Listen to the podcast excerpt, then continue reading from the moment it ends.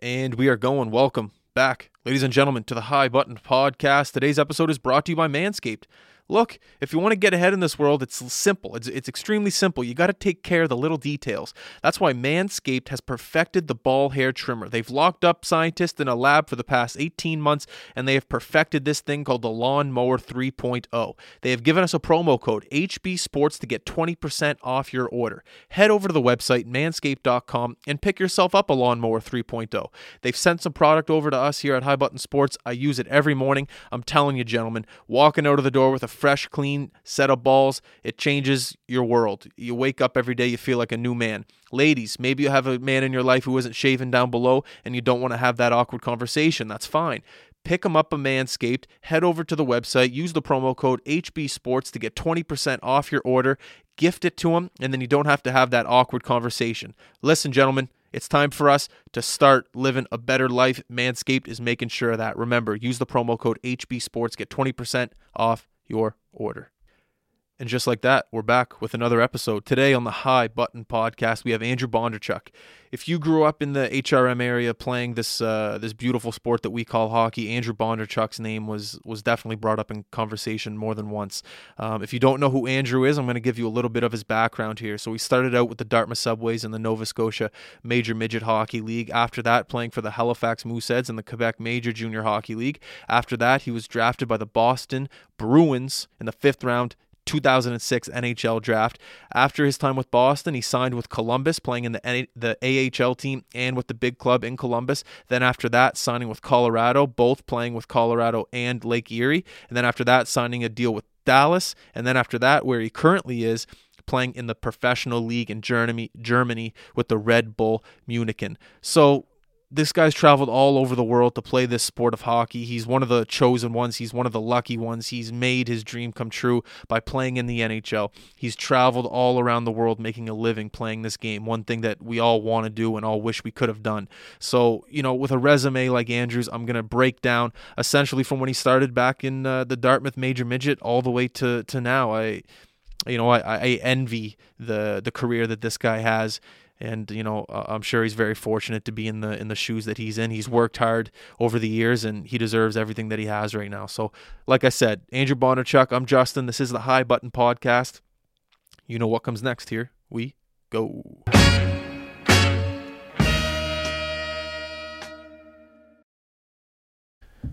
All right, Andrew, we are going.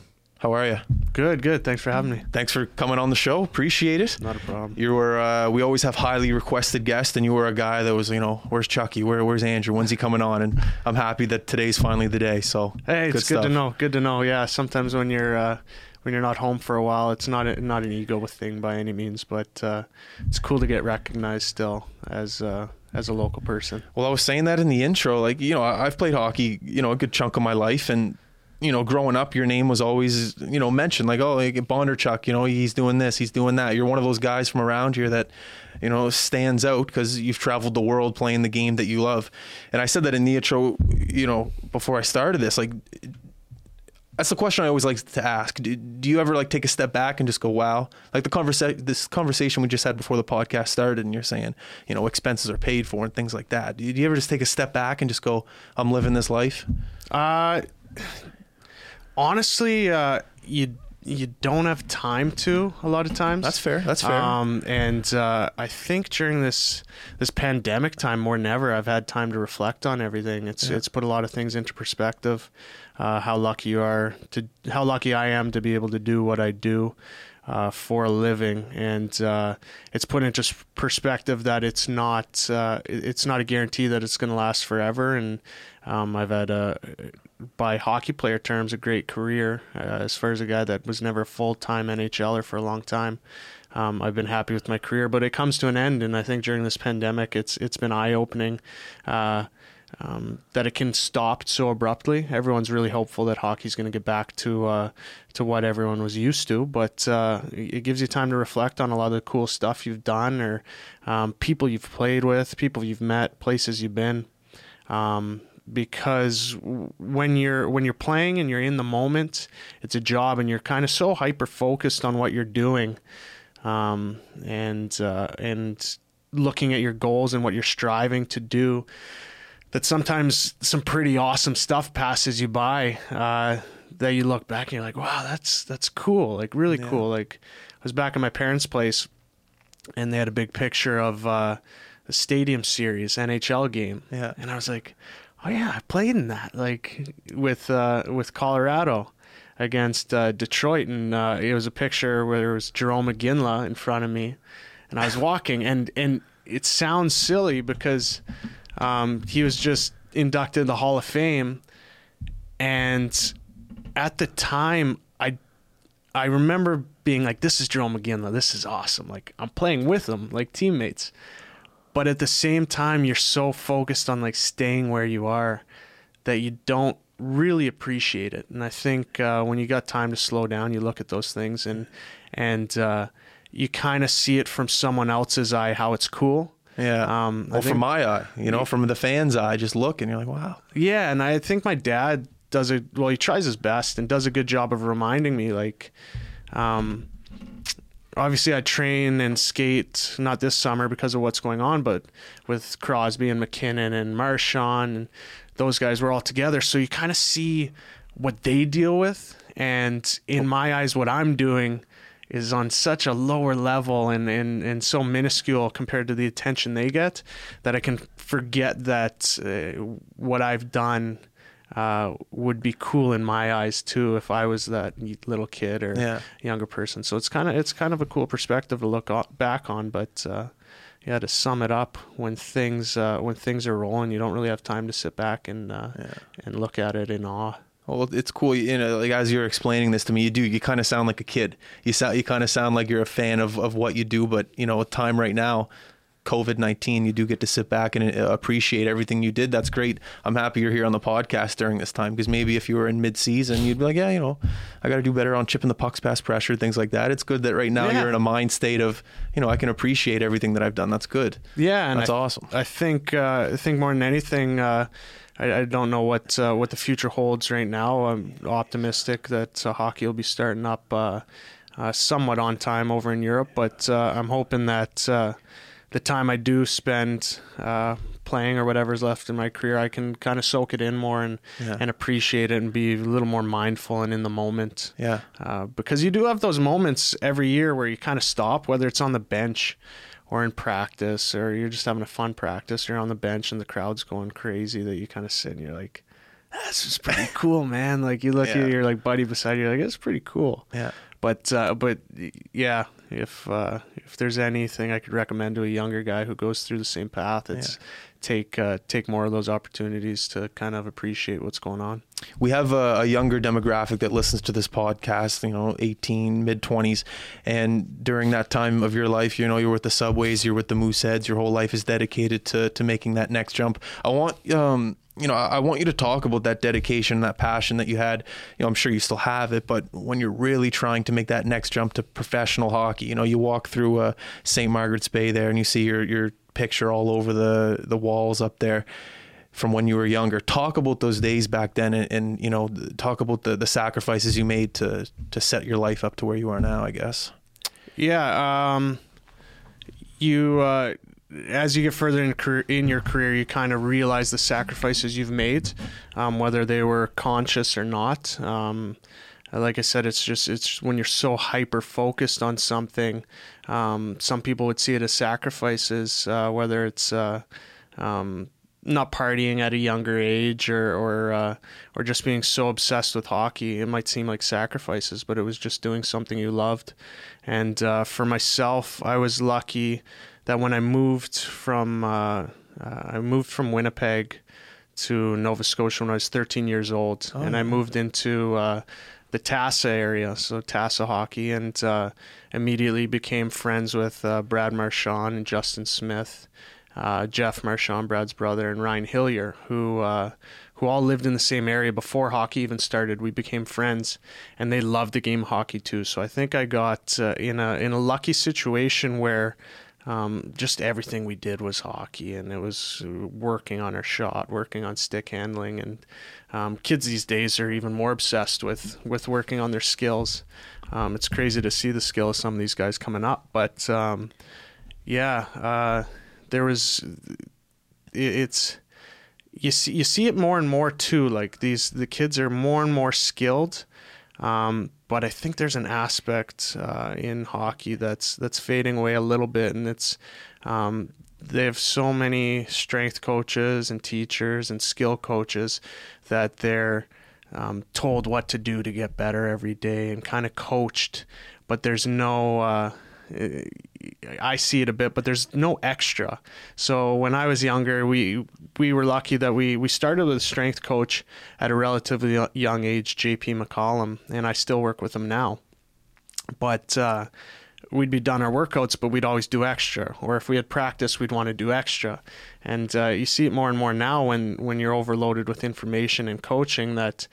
okay, so am I done now? Like, yeah, that's I see what that, you're saying. That's what I that's what I did for the day and uh, I just think that group it was great to be around because we were so obsessed with the game that looking back.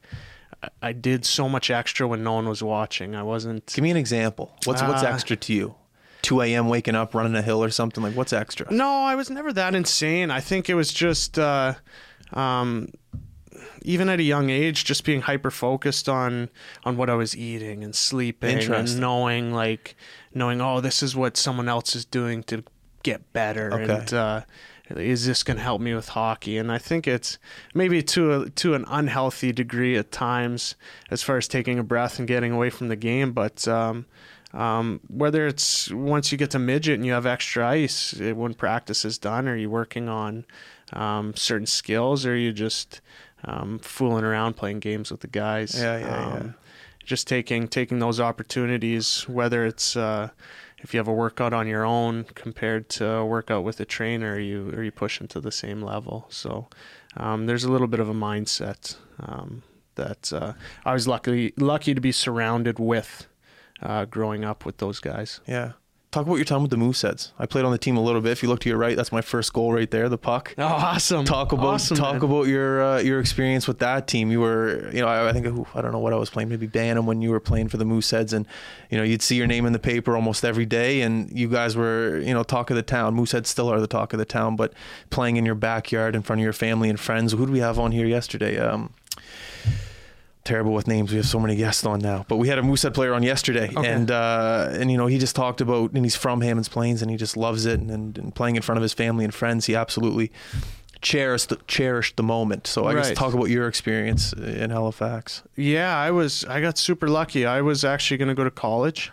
Uh, I was at U.S. Prep School. Um, I was drafted by Moncton, and uh, I was fully. Uh, um, fully on board with going the school route, and um, they had an expansion that draft that year for both St. John's teams, and one of my uh, or St. John and St. John's, and I was picked up in the expansion draft and immediately traded to Halifax. And that kind of, uh, I, I grew up and went to Moosehead games and knew the building and knew how there cool it was. And it, it got to a point where uh, I played uh, under 17 um, for Team Atlantic and I knew I was getting invited to the under 18 Team Canada um, um, camp. And that's kind of around the time when uh, I started to get the idea that like hockey could be a possibility for me. Yeah. I was always playing uh, for the joy of the game, and I, I think I still do. But uh, it, it, was around that time when things got serious once you got on like a national level.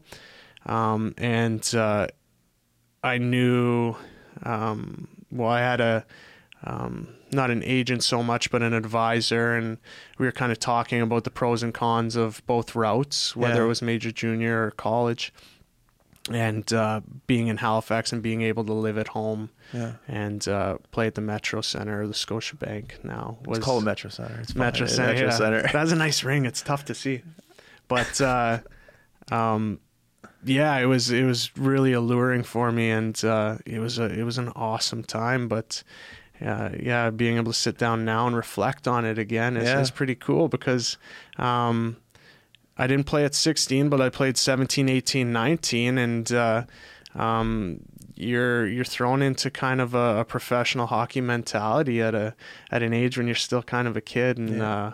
We had a lot of fun. I played with some some unbelievable people, not just players, but good people, and, and I had a lot of fun. And that's that's the biggest thing I I kind of take away from it: being able to play in front of the Halifax crowds and being able to travel to Quebec and play uh, play all over all over the Maritimes in Quebec was was awesome. Um, but the focus was always there still. Um, uh, even through the Moosehead days. Uh, It's hard. As I'm not going to say it was hard for you, but I bet it's hard for some guys playing in a city. You know, you got the girls here, you got the bars here, you have all that Yeah. stuff. Like it can be tough to stay focused on a path when you're in your own backyard. A lot of hey, come out, come out here Saturday night, let's do this, and staying on path could be tough for a guy like you that knows. You know, you have that opportunity to go to the next jump. It's good that you know you stay disciplined. Yeah, you know? I, uh, I I can credit my family with that. My my dad was awesome.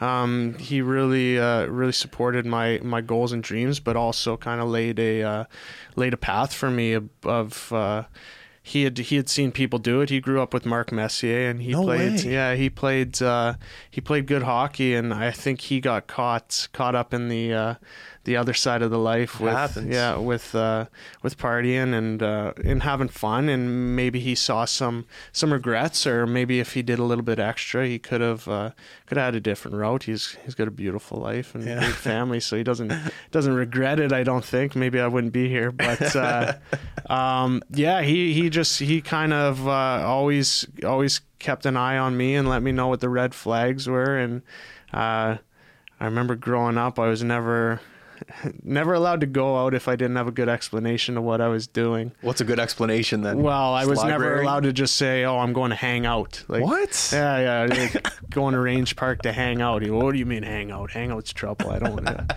So, but he he always kept me. Uh, he he knew what I wanted to do, and Yeah. he knew my goals, and he, I think he knew how to uh, how to help me get there, and. At the same time, like I said, I was surrounded with friends who uh, who were pretty focused on uh, on not falling into those traps. So even uh, even through my Moosehead days, I'm not gonna say I didn't have fun. Like going to Quebec when you'd have a day off, you'd you'd take advantage of a bar. Or, uh, um, but but in Halifax, I think I benefited a lot from being at home Oh, yeah. uh, and being with my family. I didn't have a billet family, and uh, I know a lot of the billets in the in the Mooseheads program when I was playing. Amazing people and uh, great families, but um, uh, some can allow a little more freedom for guys uh, compared to when you're at home with mom and dad. So I think I benefited from that a little bit, and uh, and uh, yeah, I. I, d- I didn't get lost in the scene. I look back sometimes and I'm like, man, I should have took advantage a little bit more Yeah. playing for the Mooseheads. But uh, yeah, it was it was such a great place to play, and uh, I still follow the team. And, and when they're in playoffs and whatnot, I like to check up and Yeah. see how they're doing. Good stuff. Yeah. So then after that time in your life came the professional route, being drafted by Boston. Did Brad get drafted the same year you did, or was he a year before? No, he got drafted the same year. Same year? Uh, yeah, two rounds ahead of me. So talk about that. Did you guys have like a block party, like a barbecue? Like how pumped were you? Like yeah, that's Yeah, that's a it was- dream, you know, like Yeah, it was. Uh, it was. Uh, yeah, it was surreal. I remember. Um, um, neither of us went to the draft. where was Um, it that year? Vancouver. Yeah, that's a long flight. Yeah, the draft was in Vancouver, and uh, um, I knew I wasn't going to be like a first round pick, and thought it was uh, thought it might have been a bit of a waste of money to go uh, if you're not a first round pick. And Brad was not uh, not like a first round prospect, but towards the second half of uh, his draft year, he was putting up crazy numbers, and then had an insane uh, Memorial Cup. That was the year that uh, Moncton hosted the Memorial Cup, and he kind of blew onto the scene there. So uh, his stock rose big time. But he decided to stay home too, and uh, he had a lot of family at his house, and uh, I was at home just with my my immediate family, and we were watching on the computer. So you'd just uh, you'd have to just click refresh like every. Oh, it wasn't like a. It was. no. Oh, it wasn't like a broadcast. It No, no, a- this was not a oh, broadcast. This was, uh, yeah, this was Just like a sheet. yeah, it's kind of funny how uh, how technology is is advanced even since then. But yeah, it was basically just a typed out uh, round player team they came from, and it was click refresh, and you knew that each team had whatever amount of time was on the clock Yeah. and uh, you kind of click refresh, refresh, refresh. So um, I did that till the f- well third round, and I saw Brad's name pop up, drafted by Boston. So immediately I call him, and he answers, and I'm so pumped. And uh, then it was fourth round, fifth, and I remember I was getting nervous, but my agent at the time was was pretty sure I was getting drafted. So um, I ended up getting drafted by Boston as well, and he called me right away Brad called you back, or called, your agent. called me. Well, uh, the team calls you first, so the team calls your house phone Okay. and basically, hi. Uh, um, Was it who was it? Healy? Neely? no, it was uh, so Don Sweeney was helping at the time, but it was Jeff Gorton was the name of the guy. Okay. Peter Chiarelli took over sh- sh- uh, shortly after. Okay. Um, yeah, they announced his name and said, "I'm with the Boston Bruins, and we're about to select you in the uh, NHL draft." And it was, uh, yeah, had chills. I think my fam, my parents were crying a little bit. And, Yes. uh, I was talking to Brad, and and he lived just down the street from me, so we immediately, uh, Oh, you guys lived growing up. You guys were right next to each other. yeah, we were probably, man, like 10, 15 houses down from each other. Unreal. Yeah, so I drove down to his house with my family, and he had a ton of family over, and um, yeah, I didn't uh, I didn't drink much back then, but we we had a few beer together that night, and it was pretty uh, pretty cool moment. But uh, yeah, just just kind of the mentality of Brad and myself. It was right back to work the next day. No way. Good for you guys. Yeah, yeah, That eh, that says something. Right back to work. yeah, yeah. No, it's cool. Yeah, it's cool to look back on now.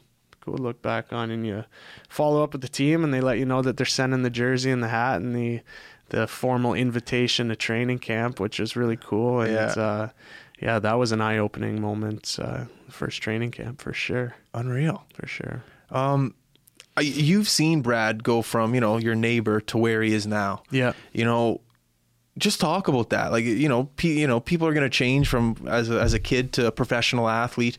You've been with him. You know, you've been by his side the entire time. Just talk about him and, and how he's tr- you know changed to a pro yeah, from a junior kid. Or did you play tassel with him too? yeah, yeah. You know, just talk about that because you know, seeing someone uh, go from there to Boston, being an All Star. Mm-hmm. Talk about that. Uh, It must be weird for you almost, or I guess you've been with him the entire time. It's not weird. Like, It's, talk uh, about that. That's crazy. Yeah, it's it's it's not weird. Um, it's not weird in the sense that um, I don't feel weird around him or hanging out with him, or he doesn't seem like a special person. To Yeah. me. Okay. Well, that's good. Yeah. man. He's just the Brad. Yeah, it's just Brad. So from that standpoint, it's not weird. But I have been asked by uh, like newspapers, reporters, um, like what what uh, what separated him or what what he did to improve. And and every time till this day, I get the question. I'm still trying to search for answers yeah. because it's it's kind of a. Uh, his development just hasn't stopped, like year to year to year to I, year I agree. Yeah. and uh, it's it's been crazy to see. Um, um, and I think a huge part of it, um, and and whether it's from his his dad or his family, it was he, mentally, um, mentally he kind of had that fu attitudes um, right from the first training camp in Boston. Um, where looking back and reflecting on myself, I was nervous and and I don't want to say I tiptoed around. I wanted to always show what I had, but uh, but but uh, there's a there's a big difference between having a goal and wanting something, and uh, and that being so confident in yourself that you're gonna go get it yeah. and um, and he just had that that fire like no one's gonna stop me. No one's gonna stop me from from getting what I want. And um, um, year after year he'll make he'll make little jokes because he works so hard. Like even in the summer after his his big contract you'll see guys who might might relax a little bit or but it's it's like this guy always has something to prove, whether it's with him himself or or challenge from someone else. But uh, you, you see it with with Crosby too and MacKinnon. There's just a mentality of never being satisfied, and uh, it's great to be around and feed off of. But uh, but those guys were phenoms. Um, Crosby and MacKinnon from a young age. Yeah. I was gonna just say that. yeah, and it's it's totally different animal where Brad was uh, just got better every year, and every year you thought you never bet against him, but you're like, all right, how much better? How much better can it get? And all of a sudden, he's called up and he has 20 games and one assist, and you're like, oh, he got a little bit of a taste in the NHL. And he walks in. I don't know if you've heard the story. He walked in the general manager's office. And they're like, we want you to have a good summer. We'd like to see you play games with the team again next year. And uh, he hadn't scored a goal. He'd played 20 games, hadn't scored a goal, had one assist in his first game, went 19 games with no points. And he told the general manager, I'm going to score 20 goals on the Bruins next year. And the GM was like, come on, kid. What do you like? Let's Yeah. be realistic here. Yeah. Like, what are you going to do? Anyways, he got a spot out of camp on the fourth line, and the fourth line got really hot for Boston. And then he got a promotion to playing with Patrice Bergeron, and he scored twenty something goals that year, which is which is insane. So. Uh, that was the year they won the cup too, and he had an incredible playoff run. And Gives me chills, man. yeah, man. So, uh, being being one of his best friends and being with all our best friends growing up, we're like, this is insane. Like that's Marshy playing the Stanley Cup, scoring like a couple goals. So it's couple goals. crazy to it's crazy to see. And then uh, yeah, the trajectory's just been skyrocketing ever since. Ever since, and I, I can't put my finger on one thing, but. Uh, but he's uh, whatever he's got going on between his ears is the big difference for him. It almost seems like your guys' friendship, you know, not even with Brad, but with Jeff and a couple other guys you mentioned. It almost was there ever like a competitive aspect? Like I know me and my buddies, if we go play basketball together and one guy wins and you know the other guy loses, there's like I'm pissed off a little bit. No, Yeah. let's play another game. Yeah. Is there any of that going on with you guys? There must be. It's insane. Yeah, it's Yeah. insane. Yeah, it's from. Um, I, I didn't find out till years later that Brad hated me when I first moved there. Why? Uh, he The said he was threatened. So. Oh. yeah. So I had moved from Winnipeg. We were 13, and uh, he had just moved from the Bedford system to Tassa, and he was. Okay. Um, he wasn't even the big dog at the time, but uh, yeah, he said he was threatened, didn't like me, and at first, and then we. This was after a couple months, we became really good buddies. But that whole group, um, yeah, just like fiercely competitive, like dangerous. Like whether it was mini sticks in the basement, we were putting holes in walls, driving guys through walls, or um, we were near, like as kids, near fighting in practice at like 14 years Like old. with the subways? Like no, this was then? like Tassa. Tassa. Subways, yeah. Subways, and even the Mooseheads. There was a couple times I almost fought Hillier in practice with the Mooseheads. Yeah. Like very close, and he was my best friend on the team. Um, I'm surprised I never fought Brad and Junior. We almost fought multiple times playing Junior against each other when he was with Val-d'Or. But uh, yeah, it was it right into the gym. Whether it's an exercise, who's lifting more weight, it would be he'd do he'd he'd go first, so I'd put five more pounds on and do it, and then he'd get real mad and put five more and do it, and it would go back and forth. Where our trainer was like, "Hey guys, okay, we'll cap it off there," or whether it's a sprints uphill or you're always gauging yourself against each other and it was like every single thing you did was was always uh, was always a battle and and he still has that fire to this day and it's it's awesome to see I love that. Yeah. Those are the relationships that you need. yeah Like, definitely what times you wake up? 6 a.m. What times you wake up? 5:59. Yeah, I was up a minute before you. Just like those little little details. It's almost like psychological. yeah yeah you know, yeah. like we And all have those buddies that you'd want to be a little bit better than. You love the guy to death, but you just think you got to be a little better. yeah yeah I love it. we have uh, yeah we have that fun relationship even with uh with Justin uh, Smith I'll I'll send him a Yeah. text every now and then. Like if I eat a really healthy meal, I'll be like, I'll send him the meal. I'll be like, oh, did you just eat a bag of potato? Like just jokingly, like we we kind of keep each other in line a little Yeah. bit, and it's it's cool. Yeah, it's a great relationship. Um, I wanted to talk about your time in Colorado. They love local guys. Have you looked at like who they've drafted the past couple of years? They got like Bowers from here, Steiny from here, Newhook from Newfoundland, MacKinnon there was a year there. They love the Maritimers. We went up to the draft actually. Me and Dudes, the guy who we do the podcast with, uh, to Vancouver to watch the draft. Okay. And they were drafting. Yeah, Steiny got drafted, Maritime guy. Was, Yeah. And then Newhook, like I said, from Newfoundland. They they love the Maritime guys. And uh, you were there with MacKinnon, and you got to play in the the outdoor game Yeah. talk about your experience with, with that with that organization because was Joe Sakic the GM when you were there as well, Uh, or was there another GM there? Yes, he was. He was. He was the GM, and he had. Uh, I should know this. I've met so many. Uh, there was an assistant GM who actually was the uh, the one who had the hand in getting me there. Um, I should remember it and say thank you. It's but- all right. I do this thing. I, Yeah. I, am so bad with names. Yeah, Don't be embarrassed. Um, yeah, it was. Uh, I don't know if there's a maritime connection or just the kind of a luck of the draw, but uh, uh, I'm sure Nate has something to do with uh, just reports on guys. It's crazy how tight the hockey community is. Um, I, I get I get a few calls every year, whether it's from old GMs of NHL teams asking about young guys I've played with, or um, scouts uh, who I'll know personally calling me for character reviews. Basically, They Just- always ask about character reviews. They never. yeah, big time. They're they're they're always it's their job too, and they want to find out if there's any red Yeah. flags or hey, we like this guy. Is there anything we should be worried about? Type Yeah. of deal. So um, that's that's something young kids should know real quick because. Um, when you get to a level where you start getting those calls, there's a big reflection on you too. If you if you kind of uh, if you kind of BS it, um, so you want to give an honest review on uh, on what you think of a guy. So, um, I've played with great guys, but as far as Colorado uh, goes, I started the year in Columbus. Uh, I had signed in Columbus. Um, I had just come off uh, winning a Calder Cup with Manchester. Yes. Had a really good year. Bissonnette was there, right? Yeah, Yeah. yeah. Sick. Bissonnette was there. We had a, we had an awesome team.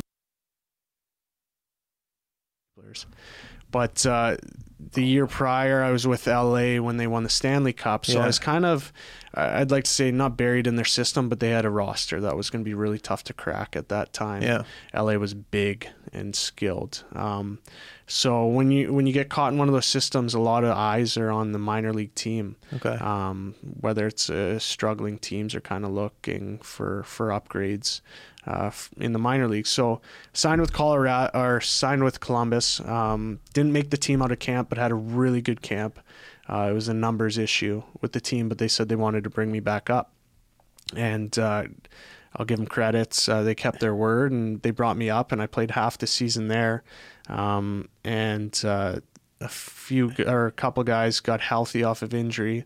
I was put on waivers to be sent back to the American League, and at that time, uh, Colorado picked me up on waivers. So that was about halfway through the year, and it was probably like a couple weeks before the Stadium Series too. So So you're like, yeah, yeah, this could so, happen. So I I actually had my hockey gear um, on an airplane. Yeah. Uh, um, and I was going through security at the airport when my agent called me, and there's like a 12, uh, 12 noon deadline for waiver claims.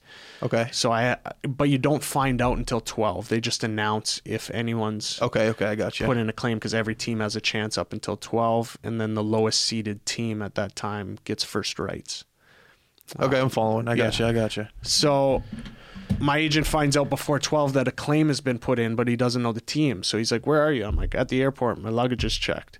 He's like, You got to get your hockey gear off off the plane like go talk to security so i had to go talk to security explain the situation while i'm at the airport all my stuff's packed up and then uh, a little while later i found out colorado put in the claim so uh, immediately I'm like, oh, Nate's there. This is awesome. I know MacKinnon, so I was pretty pumped about that. And then you're looking at the team schedule and who's on the roster Yeah. and who they play next.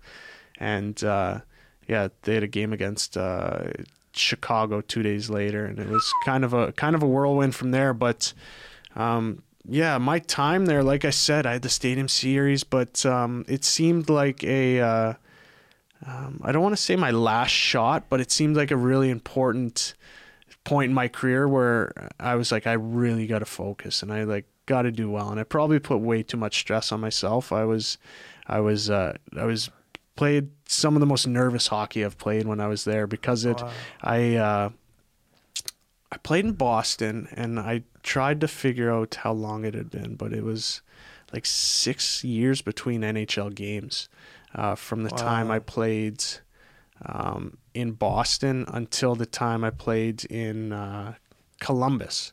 Okay. Um, I'd been with LA and been called up with LA and spent a lot of time with them, but I was their seventh D man and never got that break.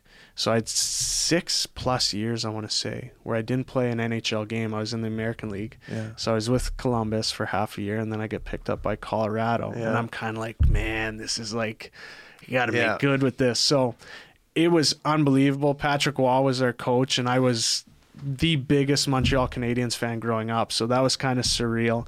But at the same time, what we talked about at the start of this was I was so hyper focused on what was going on that uh, I enjoyed a lot of the moments, but at the same time, it was kind of business, Yeah. business for me. I like how you're owning like I was a fan of everything that was going on around me. Most guys that come on here, they're just you know, it was good. It was business. You know, I had a great time. It was good. I like how you're just kind of owning it. Like, no, it was unreal being called up. It was unreal being in that moment. It was unreal being coached by Patty Roy. It just says a lot about your character that you're just you're you're pumped in every situation that you've had. It's a good look. Yeah, yeah. It's, it's a good look because we talk me, me and reporters and people that are in this business we we always talk about this how you know there can be some dry interviews and there can be things that you know guys just don't really talk about but the fact that you're just sitting here and talking about how you, you loved every minute of it and loved everything that's happened to you i love it yeah. like i'm pumped Hey, it's good Yeah, I. You know what? It, it's it's always been emotional for me. Um, I, I play the game with a lot of emotion. Going back to um, my relationship with my friends, like we we're really emotionally competitive, and uh, when you have uh, opportunities to do stuff, uh, everyone handles that emotion differently. But uh, but I just, for example, like I can think back to my first NHL game. Um, I was called up. I was in Boston. It was hockey night in Canada in Toronto. Was my first game, so I was in Toronto Saturday night, and uh, I remember I went out for warm ups. I was shaking. Like you- people, people say like, "Oh, I was nervous. I was Yeah. shaking." I was legit. Like I didn't know what I was doing in warm up. like my mind was racing. My heart rate was probably like two ten. I was trying to look cool, like like I fit in. But uh, I remember during the national anthem, I was trying not to cry, and I was on the bench, and I was like shaking with emotion, like chills, and having flashbacks to like I I told my dad like drives to the rink early in the morning, like just silly stuff you do where you're like pond hockey, like literally having like flashbacks. yeah And uh, I was like, maybe I was too emotional about it at the time because um, the game went the game went well. I didn't play a ton. I think I played like ten minutes that game or something like that. I was just trying to get through it. yeah But yeah, when uh, when you're faced with kind of uh, really cool cool events, it's it. I don't know how you couldn't be emotional about it. Yeah. It's it's hard for me to understand that just because, um, yeah. I think I've used the word emotional too much. But That's all it's- right. Yeah. I'll give you a story about mine. First game with the Mooseheads, Metro Center. Um, I'm on the board to go warm up. Like I'm, I'm not really on the roster, but how many lines are in hockey? Four. So I'm like that fifth guy from the fifth line, but it's just me. So I'm that 13th forward. Yeah. So like I'm like, all right, I guess I'll just go out. But you know when you're in warming up, you do drills, three man deep. You know, defenseman yeah. pass, you break out, loop around, and so I don't have a line to go with. So I'm just kind of skating around the red line, just going back and forth. Like I'm, mm-hmm. I'm in awe. Like you know, I was walking in the Metro Center, orange seats everywhere. I'm seeing my mom, you know, friends in the stands, and Yeah. Run into Canotech, just right in the middle of the the Metro Center. He just looks up at me, doesn't even probably know who I am. Yeah. Just stay over there.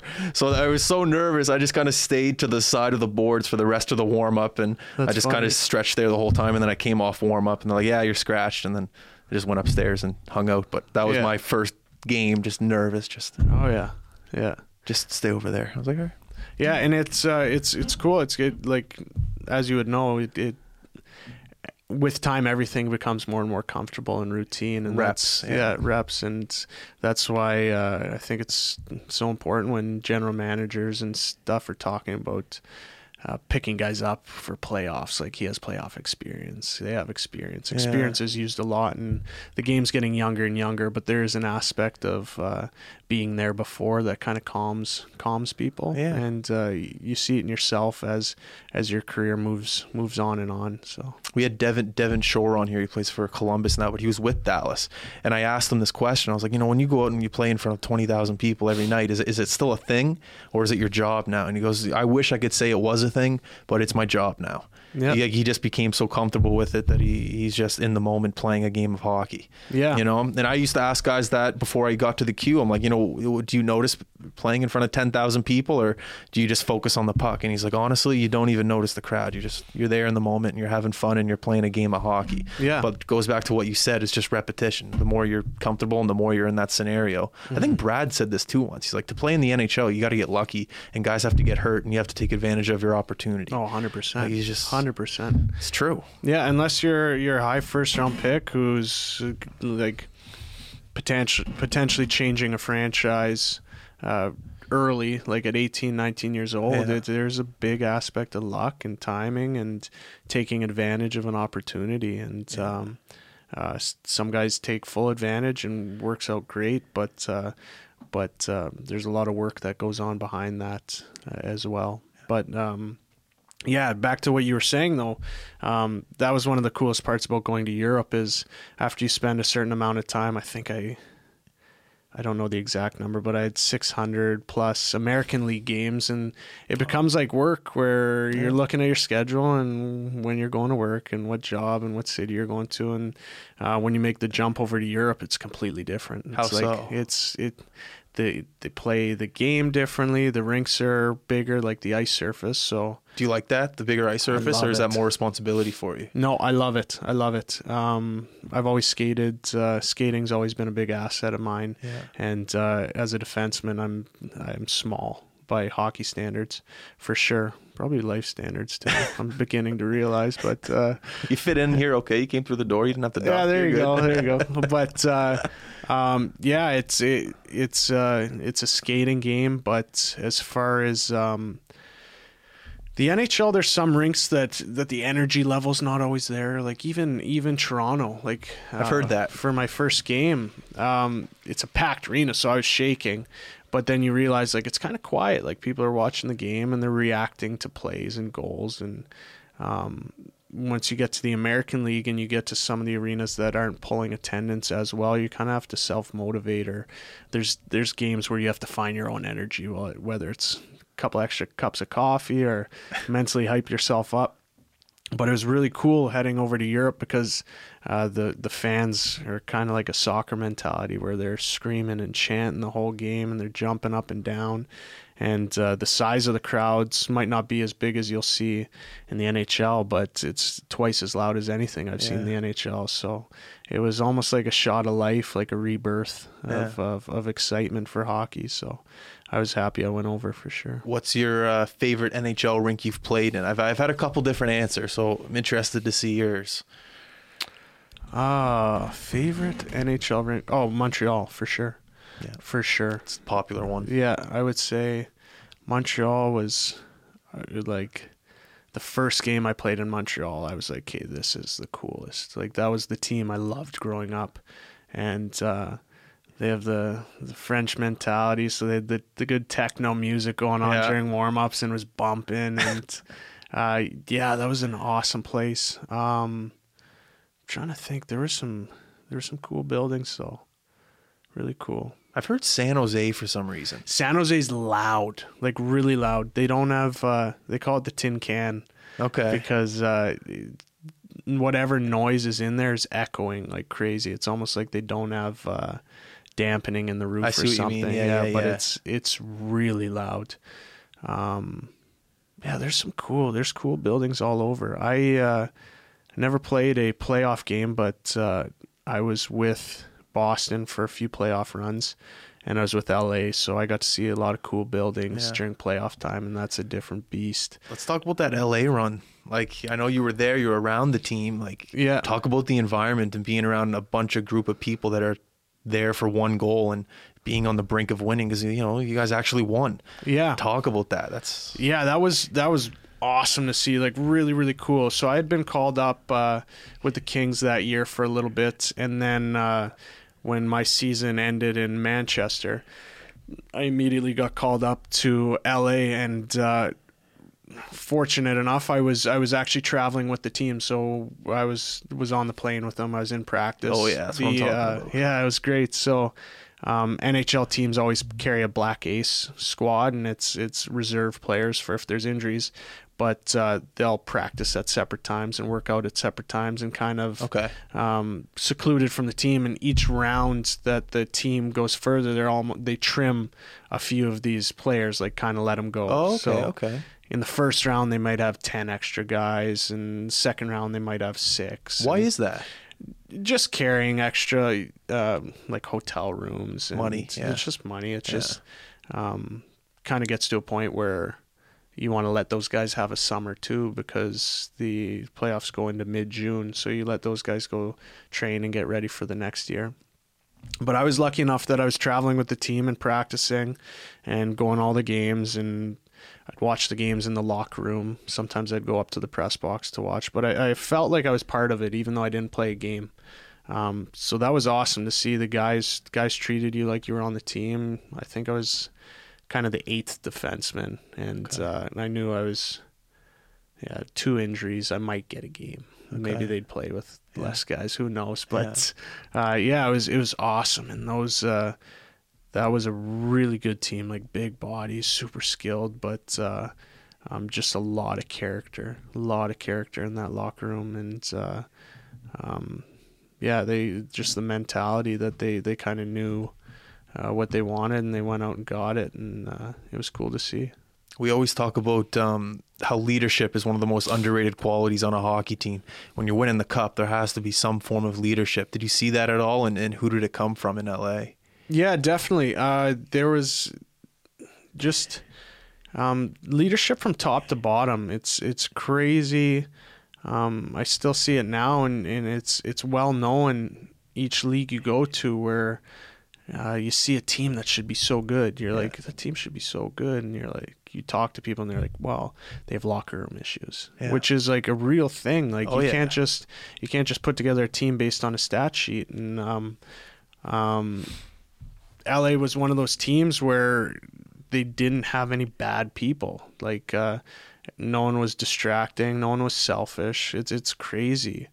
Um, a lot of Canadians on that team, I'm pretty sure too. That yeah, Yeah, but it's it's crazy what uh, one or two selfish guys will do to a team, yeah. um, especially if they're core players. Yeah. Um, just the whole attitude of the team and the mindsets can change so quickly. But from top to bottom, everyone bought in. They were hard workers, and uh, it was funny to see because. Uh, Sutter was the coach at the time, and and he would even butt heads with the players. But they had such a good leadership group that they would it would almost make the players tighter kind of like okay. there was moments in the season that I was there where they were like ah, screw this guy let's do it for us type of deal. It was yeah. cool to see. They were all in it together. Um, but uh, yeah when, when you see that leadership and, and the players really holding each other accountable um, it's, it's cool to see. That's awesome. Yeah. It's wicked that you got to be a part of that and see it. Yeah. That's unreal. Yeah. How's uh, how's life in Germany Never been. No, it's it's unreal. I recommend uh, anyone that hasn't been to that part of the world to go. Yeah. Um, uh, there's so much around it too, and and with oh, our Europe, yeah, yeah, just... with our schedule, uh, it it affords us a couple opportunities a year to travel elsewhere. So where have you been? Um, Actually, no. Let's stick to Germany. Let's talk about Germany yeah. still. Uh, but Germany, I love it. One of the most beautiful places I've been. Yeah. Um, uh, you can't really compare it to anything in Canada. It's just so different. Um, it's it's clean. You got the mountains, the lakes, uh, but uh, the culture is great too, and uh, um, it's just it was a it was a welcoming place from the moment I got there. Yeah, and uh, um, they really appreciate it if you buy into the culture and try and learn the language a bit, and uh, um, I was I was lucky to be in Munich, so uh, the transition for me wasn't wasn't as difficult as maybe being in a in a smaller yeah. smaller city. Uh, everyone in the country can speak English for the oh, most really? part. For okay. the most part, yeah.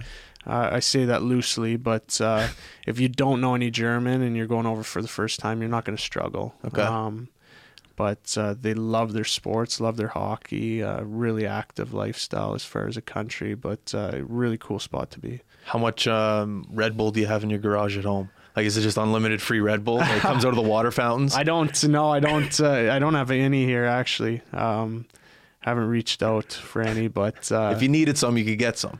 Uh, probably, yeah, that, yeah, yeah. Good stuff. Yeah, but that's cool. The, be, having having played with that organization, I don't know if I'm going to be heading back to them next year, uh, but uh, having been there and seeing uh, that company, like Red Bull as a company, is yeah. right in Austria.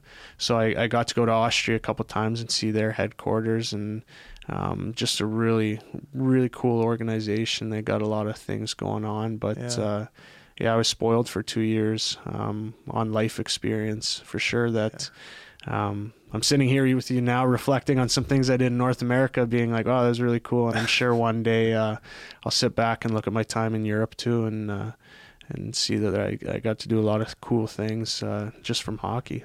Yeah. Well, well, before you got here, I was going through your elite prospects, and you're like, man, this guy's been around. Like he's seen the world. Like it's crazy what hockey can do for you if you stick with it and take it serious. It can take you places. Yeah, it's unbelievable. Yeah. I mean, I mean, I'd rather uh, I'd rather my elite prospects look like Brad's, where you're in Oh. one, one city, one Yeah, city for your so. whole career. That'd be awesome too. the The moving uh, every few years isn't always always the most fun, but uh, um, you you kind of look at it as as an exciting opportunity, as Yeah. uh, more so than a burden. Um, but yeah, I've I've I've been lucky everywhere I played, I can say was a great place. And I know Really? there's, uh, I know there's a lot of places that have hockey teams that aren't aren't the best cities, and that's well known.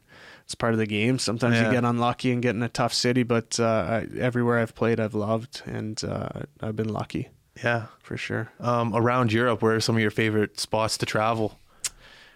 Ah, Spain. I've I did uh, I did Spain twice last year, and I did uh, four or five different cities.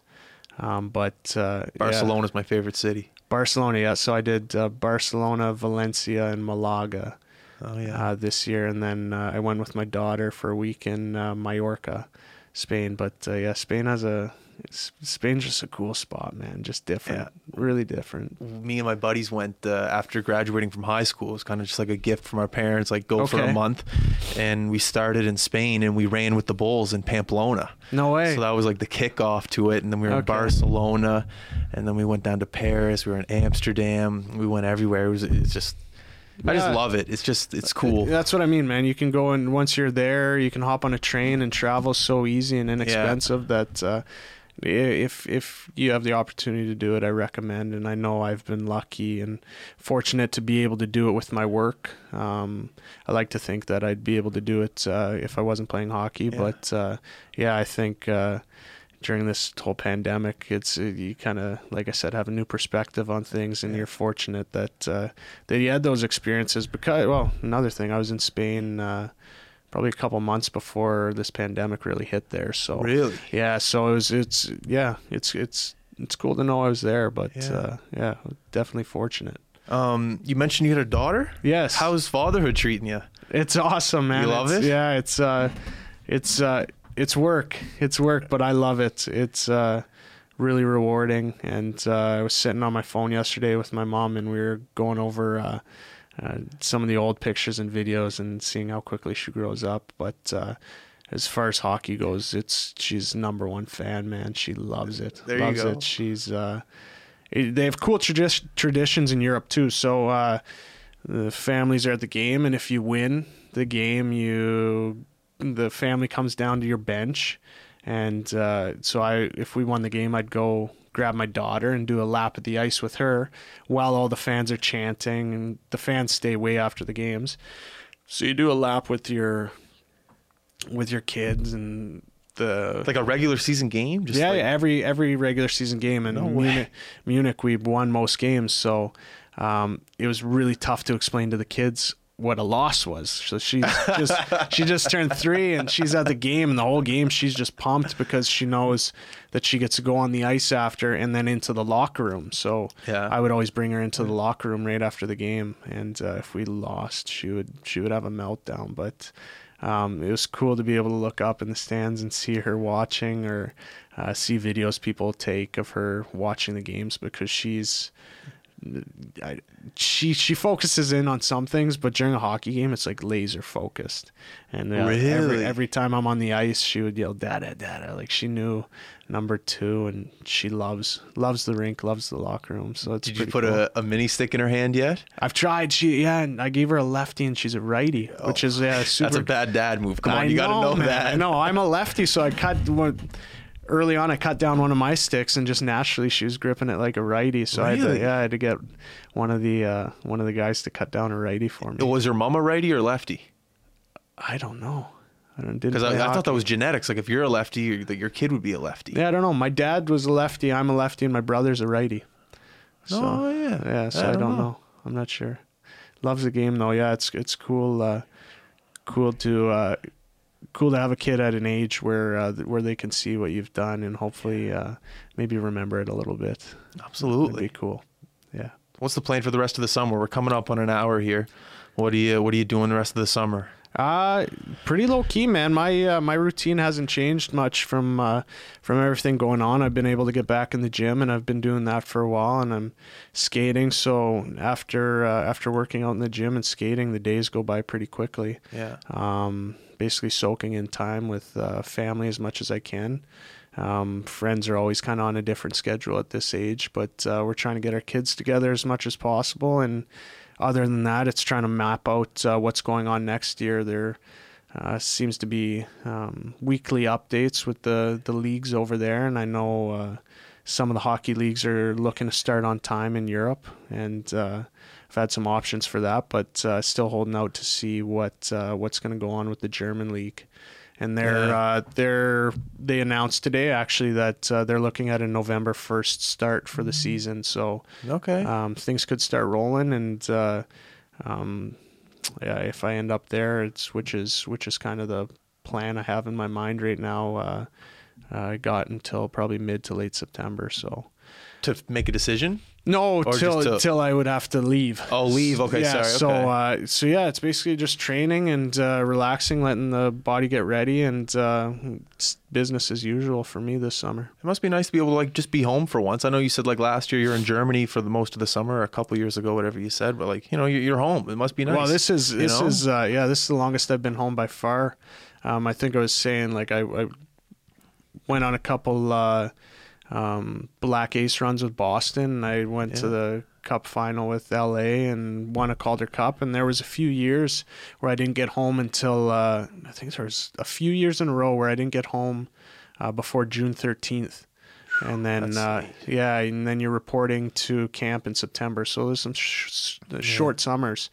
And then uh, the year I, uh, the year I signed in Europe, their hockey season starts so much earlier.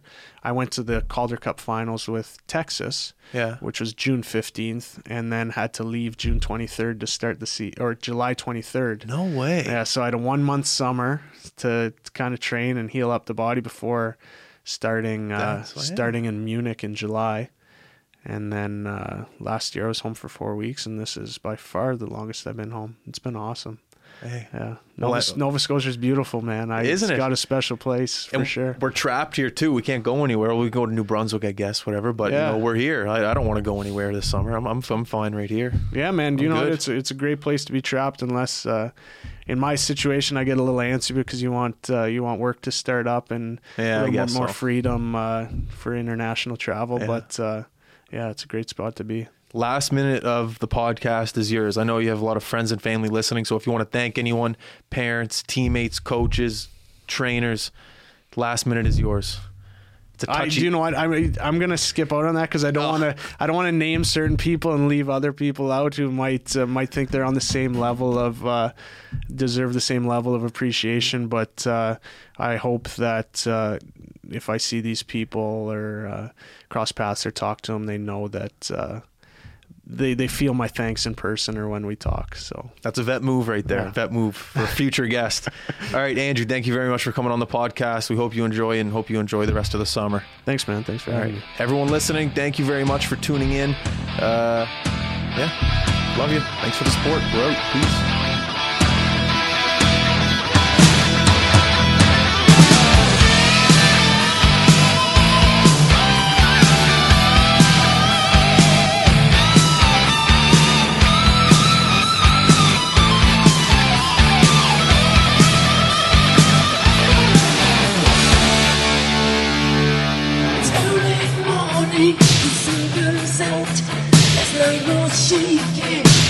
Breaking out. My kid is it bleaches my skin.